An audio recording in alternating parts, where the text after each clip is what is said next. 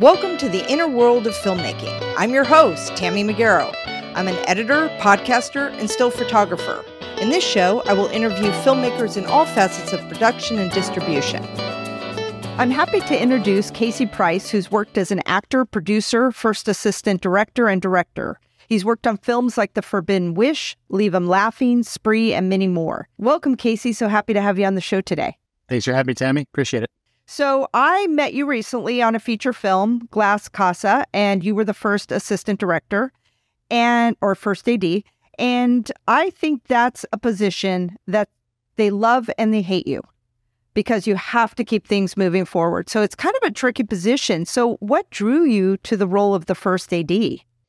That's a good question. For me, finding my way through the film industry, everybody has different paths, right? For me, being raised in Virginia, military men, my grandfather and father both served in major wars, and then also being raised by strong women.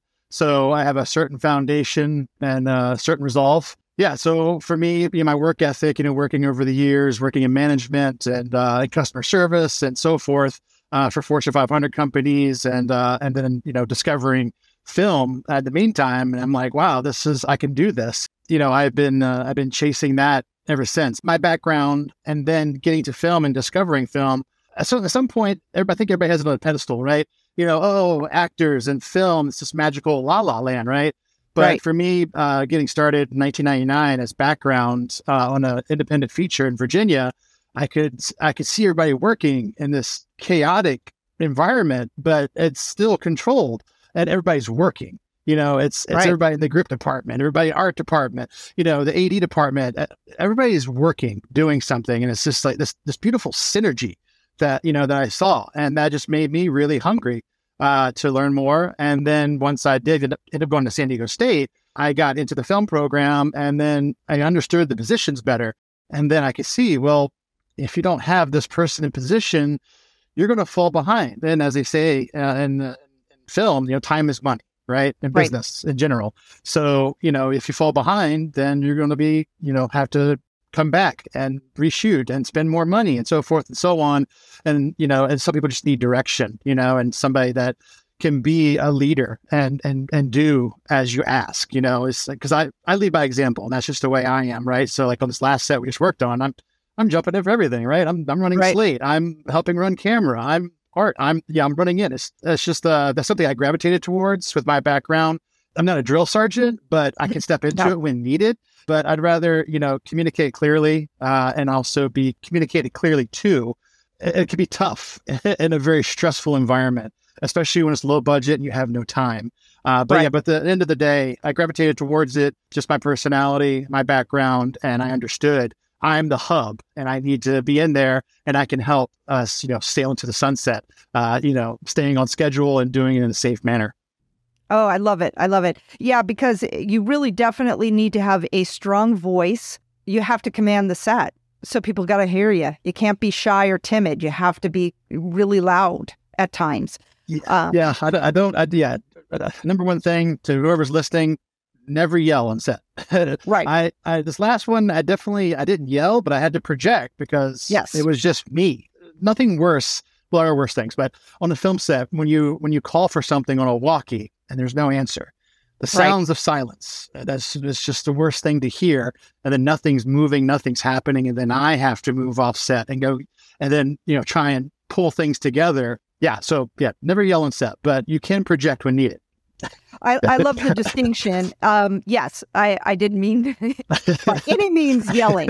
But you have to project your voice and be heard. And the walkie situation, yes. And in particular with our last film, there was 3 levels of stairs. So to have to go find somebody, it's like the house was huge. So it was like, where are you going to go? I totally get it. And you just never know where you are. And sometimes your crew could be very offset. So you have to go very far to find them. So it is so important to be on the walkies. That's why you have to have walkies. Yeah. Can you walk us through the responsibilities and the role of the first AD? What do they do on set? Sure. Well, usually, to kind of, have a precursor is that when a production starts, you have a producer, brings on a director, And then, you know, the line producer comes in, and then, okay, well, we need a schedule. We need an AD. Now they bring in the AD. So then the AD takes the script, and the AD goes through the script. And, you know, for myself, like there's different scheduling programs. Movie Magic is the standard of Hollywood in the industry. So, you know, you can get the file from what's the Final Draft and feed it into the program, and it spits out everything that's in the pages and dialogue, characters, props, etc.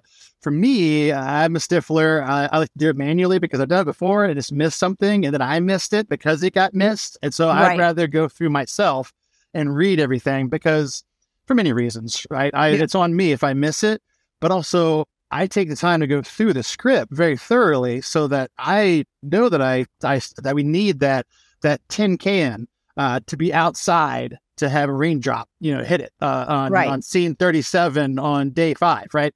It's important for me to go through it like that, manually type everything in, because also, you know, in this day and age, who's using a pen and paper really? So, you know, try and get those synapses fired the best you can. Every word I basically type in myself manually. So anyway, that's the precursor to getting into production, right? So, you know, you schedule these days, you try to, okay, great. We have 100 pages in 15 days. That's so ambitious. It's really crazy, but that's what everybody's doing right now because they want to do it now. They want to do it quick. They want to do it low budget.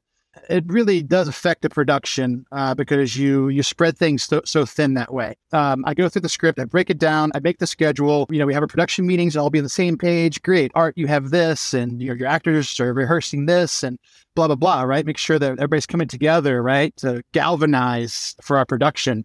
So then, I have my second AD usually. And then my second AD, they'll prep a call sheet, and then they'll send it to me to review and make sure, you know, time is good to start.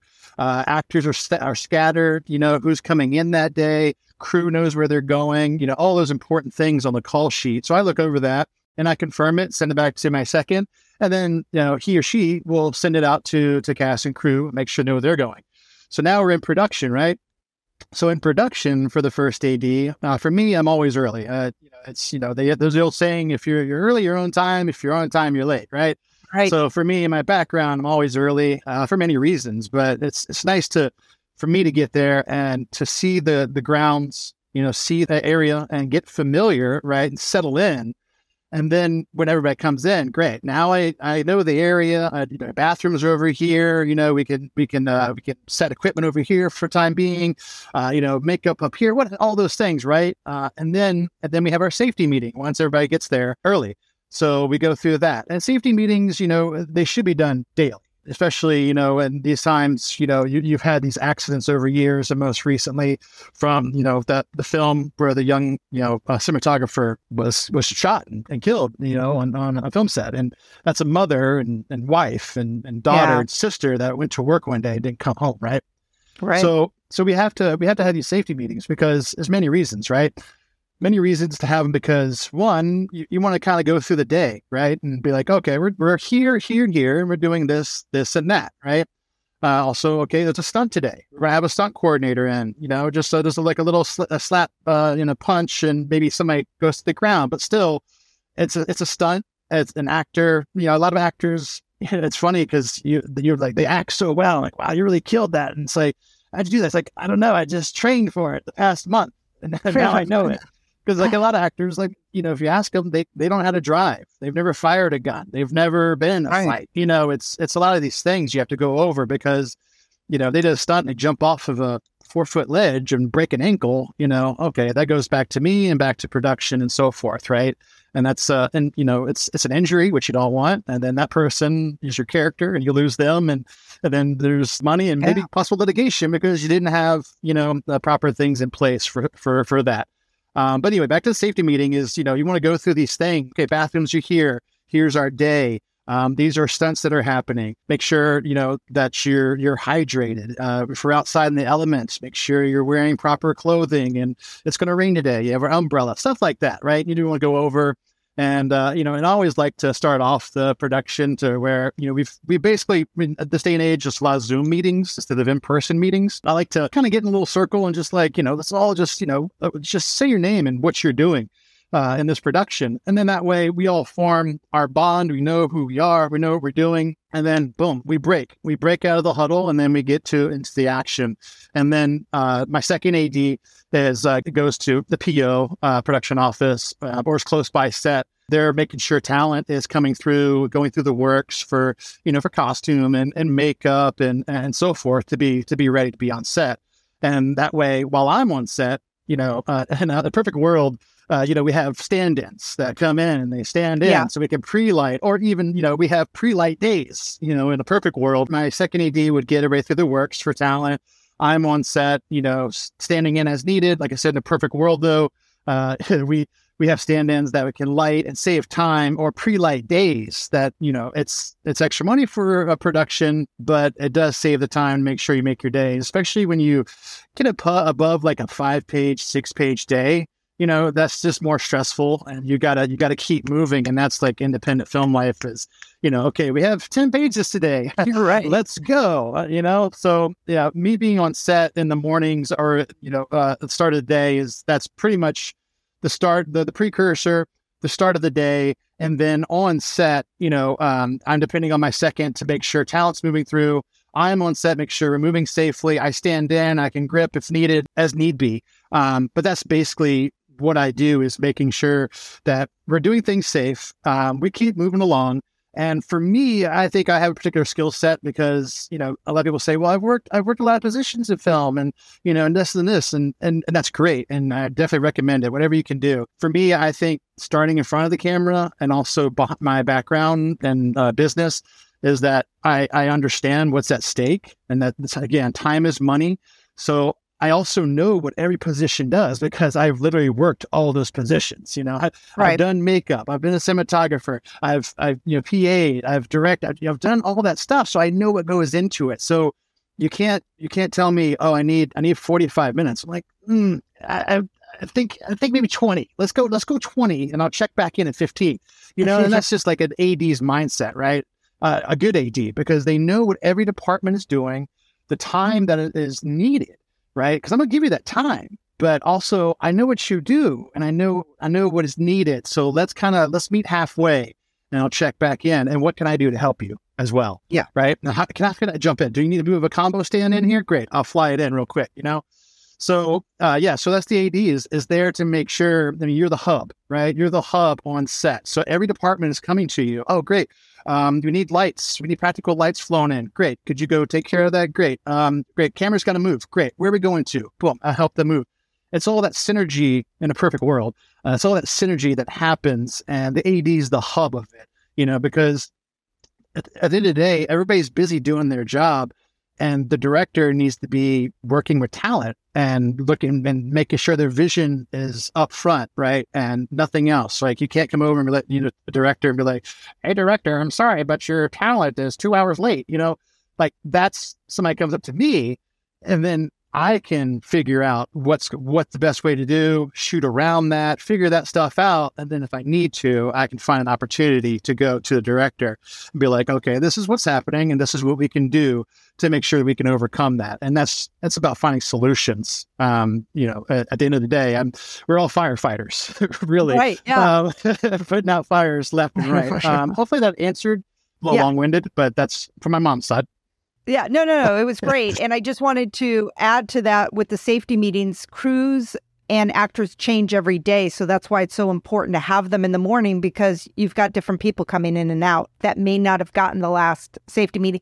And what you were saying about, like, if there's any stunts or firearms on set, you have to be aware of that during the day, that, hey, we're going to do this. This is the protocol. And I loved that they had a scene with a gun, and you were the only one handling the gun, which is what you should do. And then also that you went through it. And I just think that sometimes those things aren't done, or you're also certified, right? I am. Yes. Yeah. Which is what you're supposed to be when you're handling a gun. And only one person should be handling that gun. Yeah. Well, in the perfect world, when there is a budget, you have an armorer.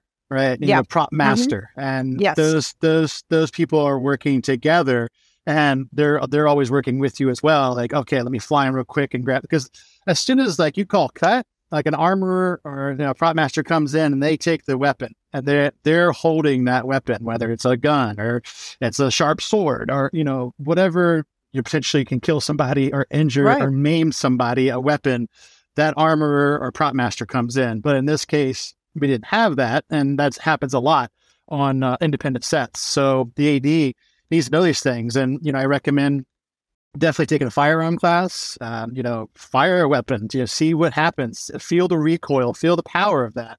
Right. And then also, CPR classes, like the gentleman that played for the Buffalo Bills the other night on Monday Night Football had a cardiac arrest and fell right over on the field, had his heart stop. They had to give him CPR on the field outside of the ambulance, to save his life. And that's something that I think that is important too on the film set, is that not only an AD, but I think everybody should take a CPR class, right? And it's other things that you could do to try and be the safest. A safety coordinator basically is, great, we need CPR here.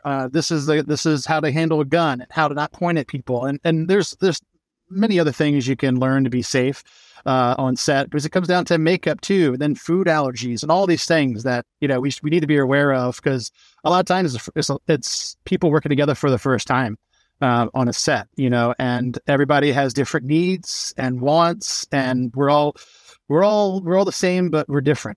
Right.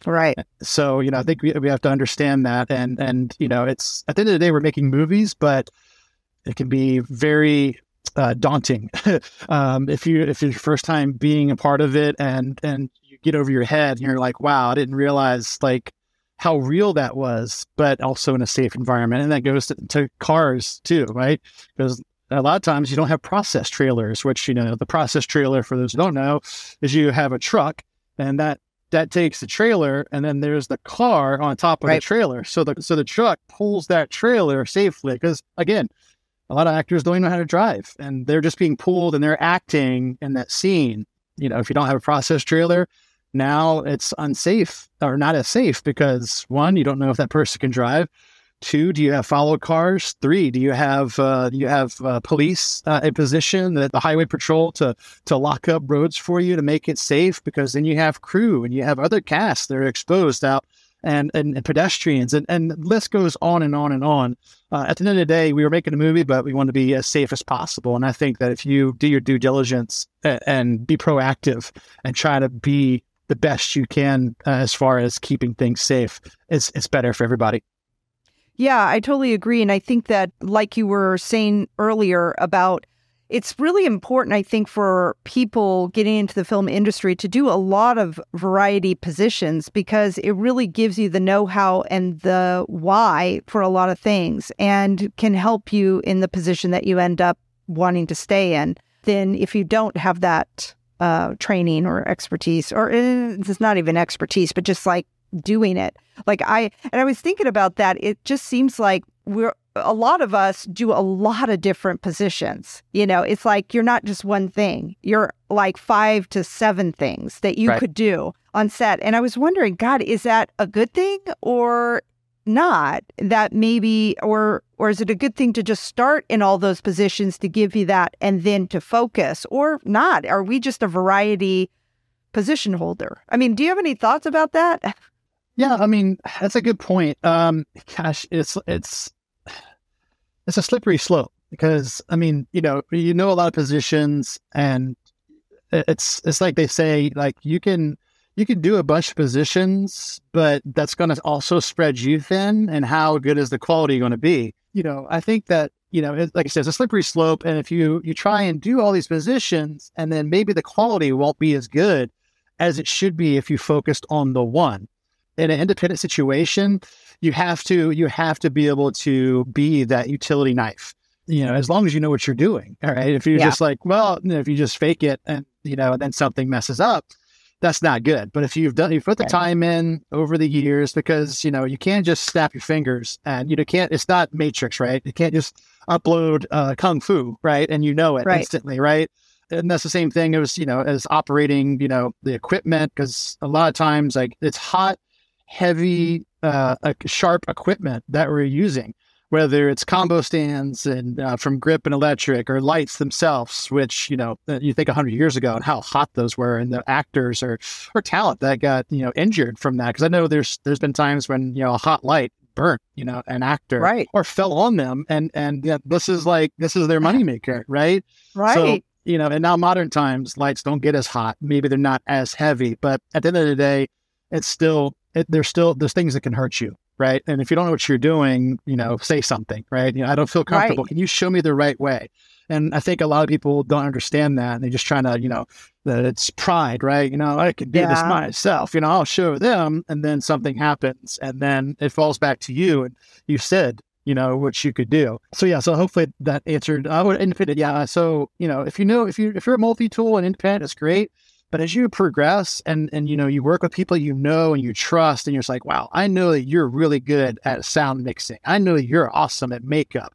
I know you're a great cinematographer, right? It's like, I know that I want to work with you in the future, because at the end of the day, it's people you can work with that, one, you know what they know what they're doing. Two, they have a good attitude. And three, they're able to communicate clearly. If that person can't communicate to you, or you can't communicate to them, it's going to be a breakdown. You know, there's going to be trouble, right? Somehow, whether it is very minuscule or if it's huge, right? So yeah, so that's great for independent. But as you progress and you get on union sets and you're finding your path, like for me, you know, being a first AD, DGA, that's the next steps for me. And, you know, I'll have my resources, you know, for a second AD, be spoiled, a second next to me on set, right? To where I can focus on everything that's going on in set, right? And not be spread thin, because I have those resources in place. Then you have your key PA, your walkie PAs, your set PAs. And then, you know, you have all department heads. Then they have their leads. Then they have their PAs and so forth, right? So everybody works together to help, you know, one way or another. So just a matter of if you're on an independent feature with 25 people, or if you're on a union feature with 125 people or more, right, on your crew. Right. So, you know, just, you know, the old saying, fake it till you make it. Don't believe that, right? Do the work. That's what it is. And a lot of people don't want to do that. And you put the work in, right? Like me, I was curious after being background, because, you know, Hollywood's on that pedestal and like, man, rich and famous and making movies. But, you know, once you see everybody working, for me, that was the moment that lit the fire to be like, wow, these people are working. I like to work. That's what I want to do. And that's why I've been chasing, and I've been building it from the ground up, me personally, to know every position, and that I have a rare skill set because I put that work in.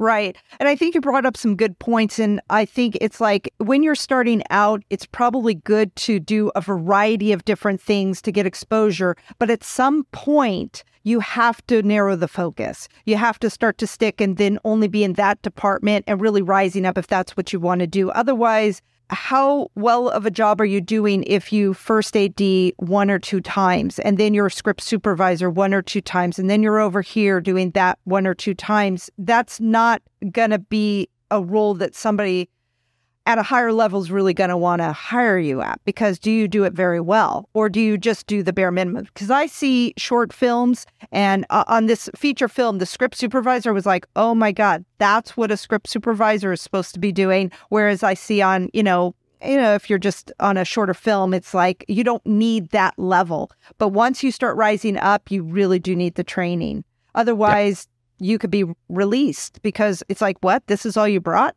Yep. You know, for whatever. Or this is, no, that's, you know, so I totally get that. One thing I just wanted to circle back to is when you're putting together the call sheet, are you working in Movie Magic and you're putting it in detail, you know, like line by line, or are you working in a different software and entering it in?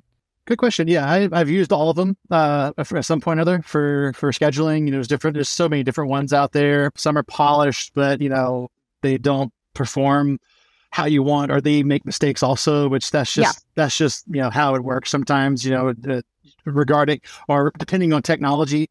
Because, you know, years ago, before all the computers were the thing, was that, you know, there was actually real paper strip boards, right? And you had the scenes on the strip board, and you cut those out, and you're putting those like a jigsaw puzzle on your cork board. You know, okay, this is our schedule, right? So yeah, Movie Magic. That's the standard. That's what I use. Okay. You know, and when I do have a second AD, which I've told myself over the years I will never do another feature or production without a second AD because it's tough not having one, because you rely on that person to build that call sheet day to day to where you can review it and, you know, and circle this and look at that and be like, okay, yeah, this is great. Change this and let's send it out. Right. You know, as far as the file I use, yeah, Movie Magic, I break it down and go in there. And, you know, once it's all typed in, it puts it into a strip board. It breaks it down scene by scene to strip boards. So now you can go in with your cursor and you can move each strip to each day, you know, and you have the option. You can go to a calendar or you go to the strip board and organize it. And I kind of use all those resources to figure it out for the schedule. Once I key in all the information, like I said, I'll do manually, then it offers a calendar to where I can move those strips into. And then once I kind of get an idea of like, okay, well, we only have 15 days and we got to do these 100 pages. And okay, we're at like 9 pages every day, which is just madness, right? I mean, that's just like, you have to move so fast on a lot of these things, because I mean, I've shot 1/8 pages in a day and I've shot 16 pages in a day. You know, and if you look at it, like, really got to think about what is your quality going to be if you're trying to take a shortcut for days on, you know, 100-page script. You know, 15 days for 100 pages, it's a lot. I mean, you probably should do 21 days. Is it going to cost you more? Yes and no, because if you don't adjust for the more days now, you're going to have reshoot days and pick up days later, and you're still going to have to use that money anyway. Yeah, Movie Magic. There's also Studio Binder. A lot of people use. Years ago, I was using one called Lightspeed, which was free for the first one you tried. But yeah, Movie Magic. It's I want to say it's like a little clunky, you know. It's the standard, and if people ask you, like a production or an outline producer asks you, use Movie Magic, and it's yes, right? Because otherwise, you know, they want to be able to, because they use it too. And they want to be able to share the files. And that goes to my second AD. So once I've built that and made that, and, you know, the director or producer signs off, like, yeah, that looks great. We'll do that. Oh, I'm sorry, let me rewind. So I put it together, and then I connect either Zoom or a phone call with the director and walk through our days. You know, sometimes, a lot of times, the director knows location or the scene to where we don't need that on this day. We could put this on this day. That'd be better because they're closer proximity. Right. But this way, the director's a part of it. He or she can be like, okay, that's great or not great. Let's change that and this. And then after that, then we move forward. And then I send that file to my second AD. Then the second AD takes it and then they input it into the call sheet. And they, you know, they've got their experience of staggering talent. They know, you know, what to make maps, you know, to get out to crew so they know where they're going, you know, and stuff like that. And then they send me, the second AD sends me the call sheet after the fact. I look at everything, everything matches, or I need to tweak this, send it back, and then they send out the call sheet after that. But that's basically, did that answer your question for Movie Magic though? Or yeah, no, that was excellent. And that leads me to, what is the difference between the first AD and the second AD responsibilities? So you prep it, but then what does the second AD do? What is their role? So it's like an AD, yeah. So they're working. They're the people working directly with talent, you know, to let them know where they're going, right? So they get the Movie Magic file from me, and then they take it and they run it through. Usually, it's Casper is their program, and so they run it through Casper to help them build a call sheet and get the information input there, right? Send it back to me. I confirm it, and then they're talking. They're doing the call sheet. Then they're also talking to talent, right? So they reach out to talent. Okay, guys, you know that you're going to be here on this date at this time. Here's a map, know where you're going. You know, please feel free to reach out. Any questions? Also, they make sides. They'll make sides for the talent, so they know exactly what we're doing on the day.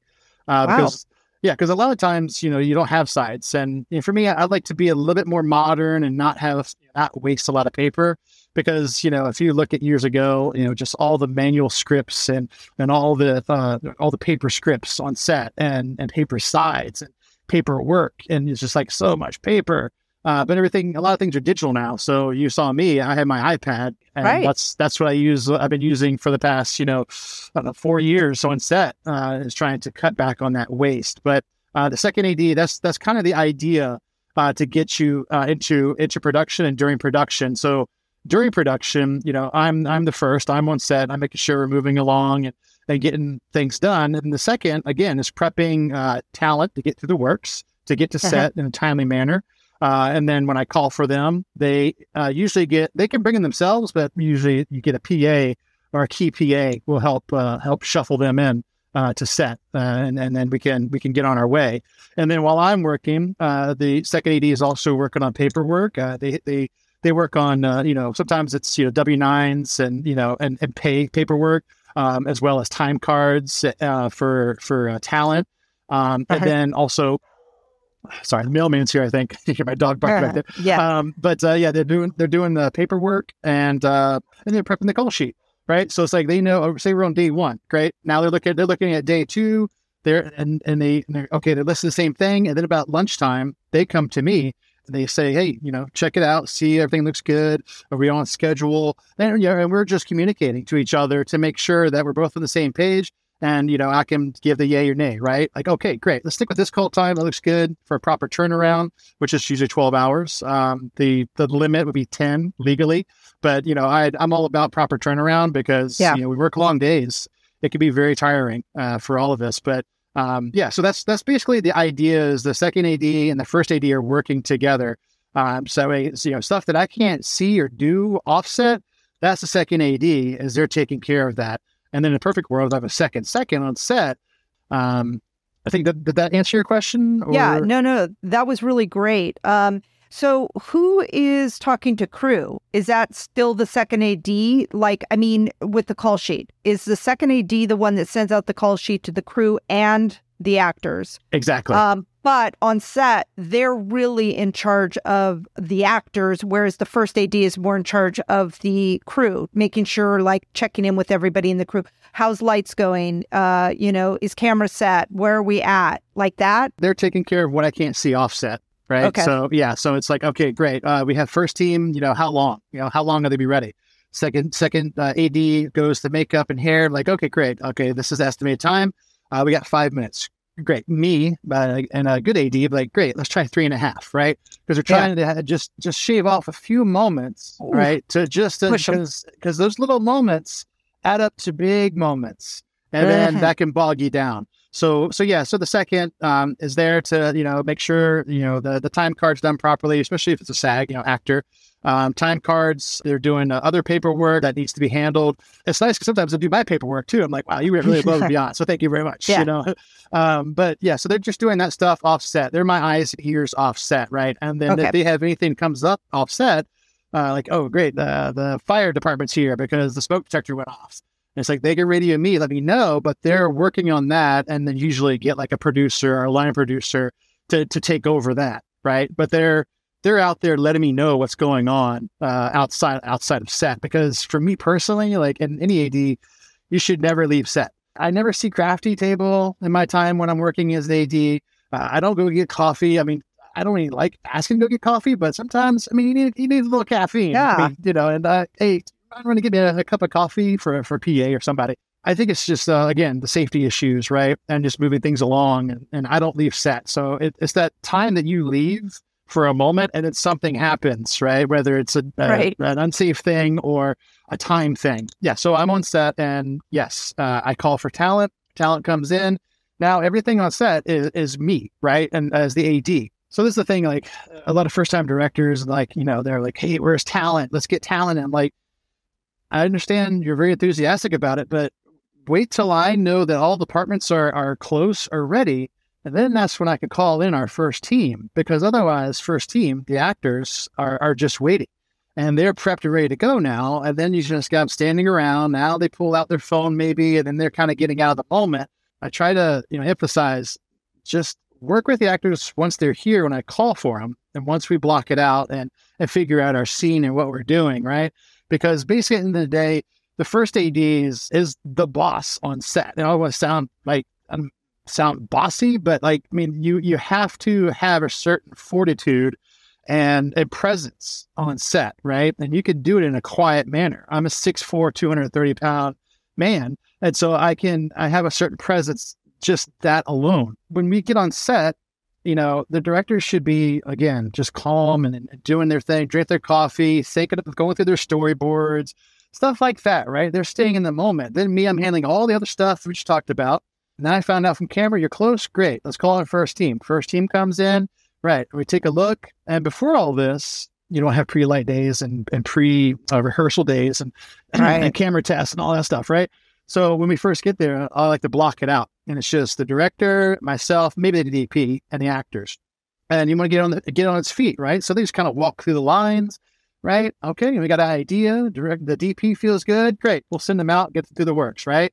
Time goes by. We're all lit, ready to go. Maybe a couple of tweaks when they get here. I call for first team at that time. Great. First team lands. We walk back through it again, get any tweaks that we need. We get a last look in there. And ideally, in a perfect situation, that's how it would go. And then we roll camera, right? And that's just efficiency. And that's just the way it should be. But it doesn't always go because you can get ready and then something, oh, wait, no, we got to change this light now.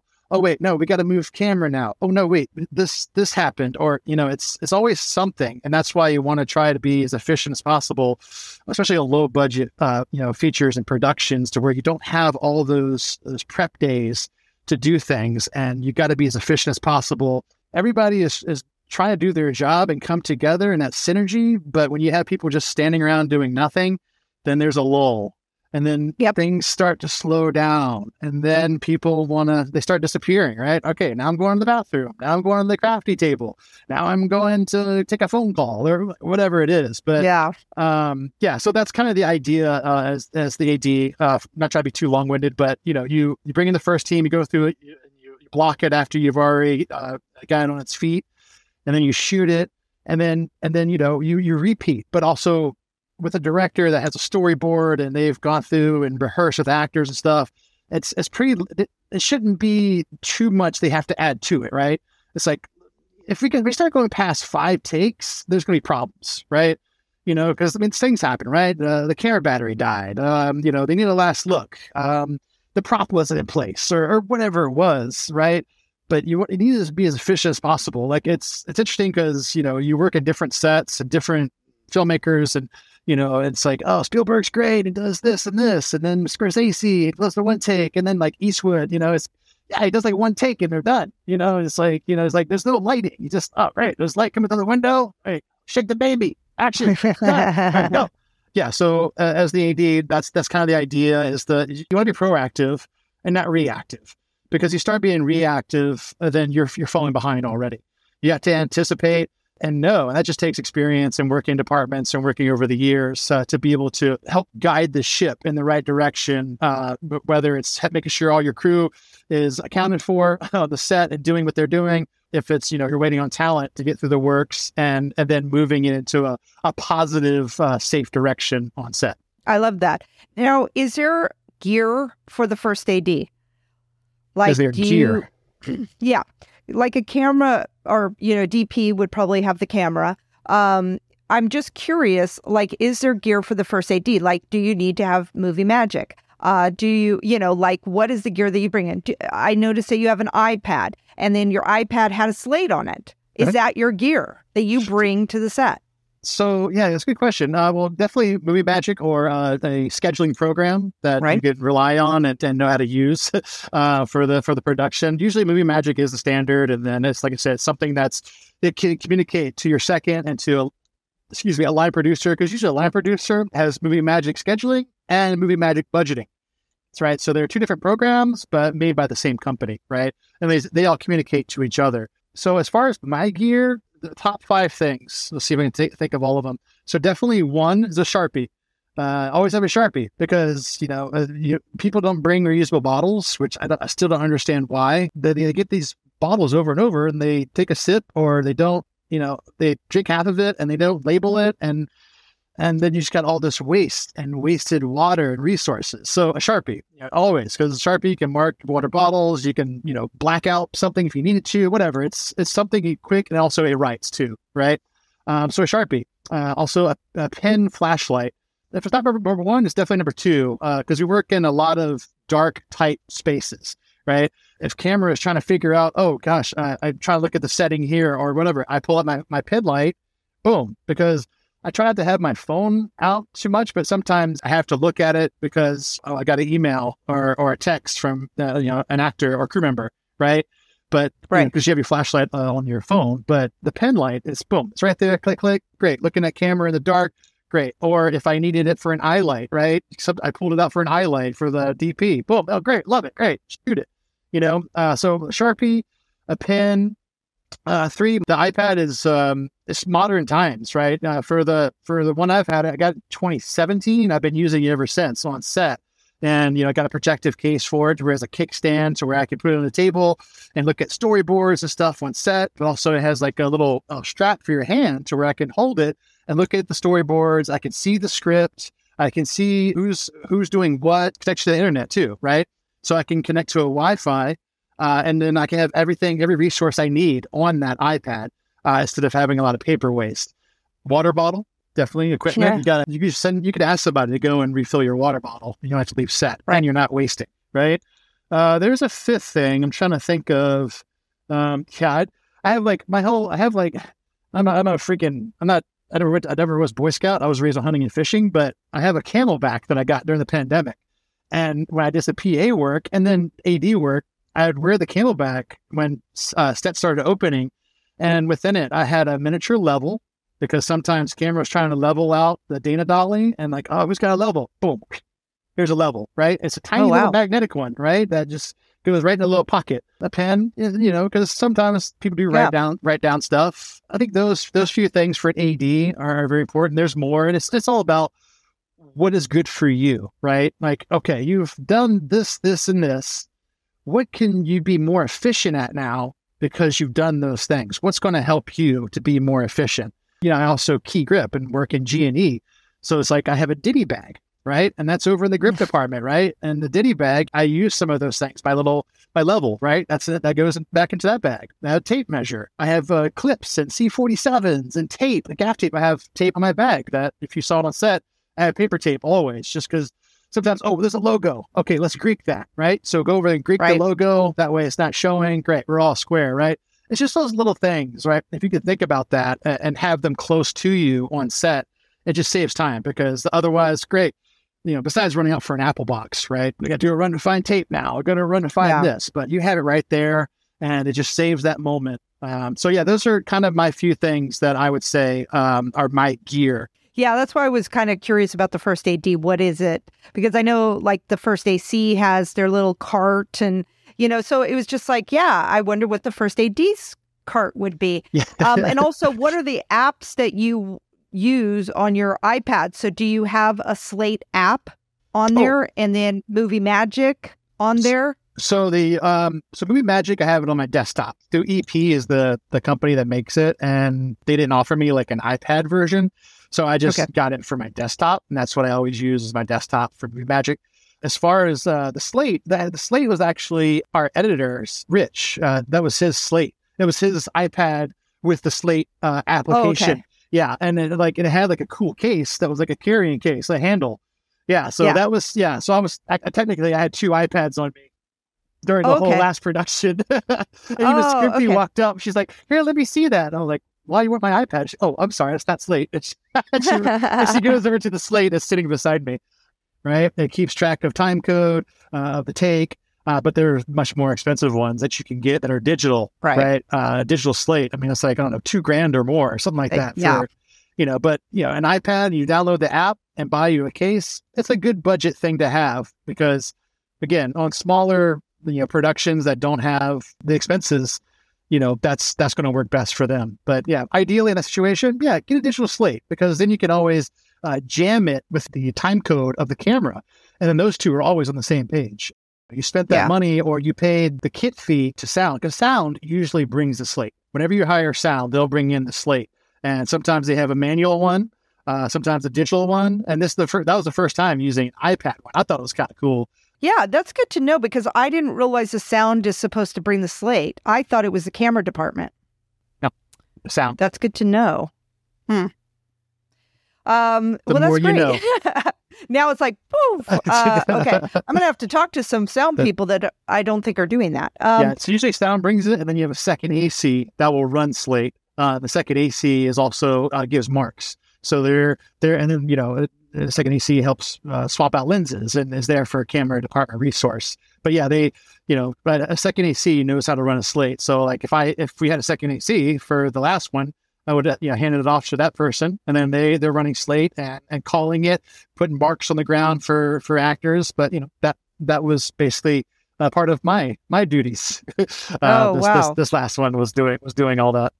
Oh, interesting. Well, it seems like on lower budget films, we're always having multiple hats, and fortunately or unfortunately. What do you feel is the best working relationship with your director, and how would you like to work, or how have you worked that's worked the best?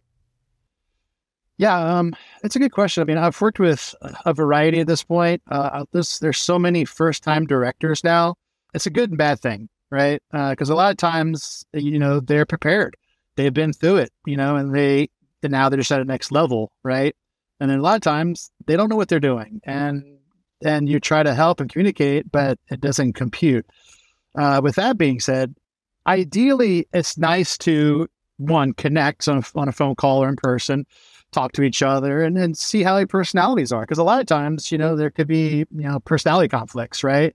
Sit down and talk to them one way or another and get to know that person, right? Because, okay, great. Now you're somebody that I'm going to be okay working with for the next several weeks, 12-hour days, and see what his or her vision is and see how prepared they are and what they do know and what they don't know. And then, like I said previously, going through, you know, breaking down the script and putting out the movie magic and then getting an idea and then reconnecting and like, okay, what do you think about this and this? Does this work or does it doesn't work?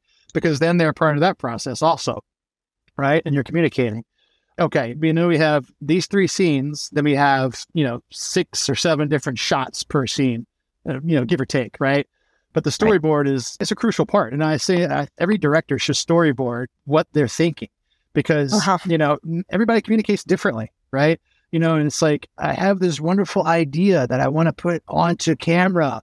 And it's like, you know, and it's, I don't get it. But then you write it down, no matter if it's stick figures or if it's like a comic book or a Looney Tune. And then you show me, that's clear, right? Okay, we can do that, right? I understand your vision now. And I think that shit, it goes down to communication. Overall, right? One, find a common ground creatively to figure out, great, one, we're going to work together great because you have your vision. I have an understanding of your vision. I can take your baby and we can walk through this in a safe manner to get it done. But yeah, working with first-time directors, you know, I've done it. It's good and bad. It's just at the end of the day, you have to be able to communicate and trust your AD. Like when you're AD, you know, and there's been many situations and productions where I go through a script and I'm just like, wow, these are really ambitious or dangerous. And, you know, this is not enough days. You need more days, you know, and I point out all these things and it just gets overlooked. And it sucks because, you know, again, if you just put on like 3 more days and be a little bit more comfortable, it's going to save you in the end to have to not recast, but, you know, bring back everybody for reshoots and for pickups. You have to rent all your equipment again. Maybe the location costs money. It's like, and they don't think about this stuff. And that's why you have to trust your AD and be like, hey, instead of the 15, let's maybe do 18 days, you know, and I'll break it down there. Let's keep our page count below 6 or 7 pages to feel a little more comfortable. We're still be moving at a good click. You know, at the end of the day, it's about communication. It's about trust. More often than not, a first-time director they're in over their head, you know, 9 times out of 10. And they're kind of faking it until they make it until that moment to where you realize that you don't know exactly what you're doing. You didn't listen to the advice. And it can be frustrating. I gave you a list.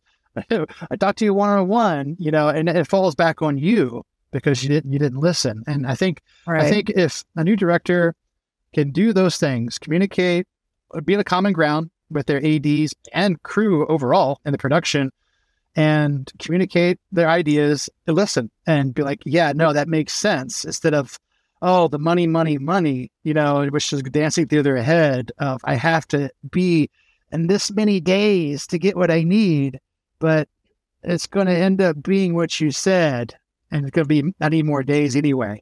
And it happens every time. I could make a list for you how many productions I've forewarned and foreshadowed what's going to happen. And yeah, it happens. And I don't want to say I told you so, but no, yeah, I told you so. Right. Well, and that's the frustrating part, is that there is always problems on a set. There is always situations that you thought you estimated a certain amount of time and then it took double that for whatever reasons those are. Or you get an actor who may not know their lines, and then you're struggling with that in the performances. You know, you're going into the 11th hour and people are just dying. I don't know. Oh, yeah. But yeah. Well, thank you so much for being on the show today. This was awesome. Well, thanks for having me, Tammy. I appreciate it. Thank you so much for listening. I encourage you to get out there and make a film. Reach out to your local filmmakers group to get involved and connect. Please subscribe to the show if you like it, and follow me on Instagram @TammyMcGarrow. Until we meet again, what's your story?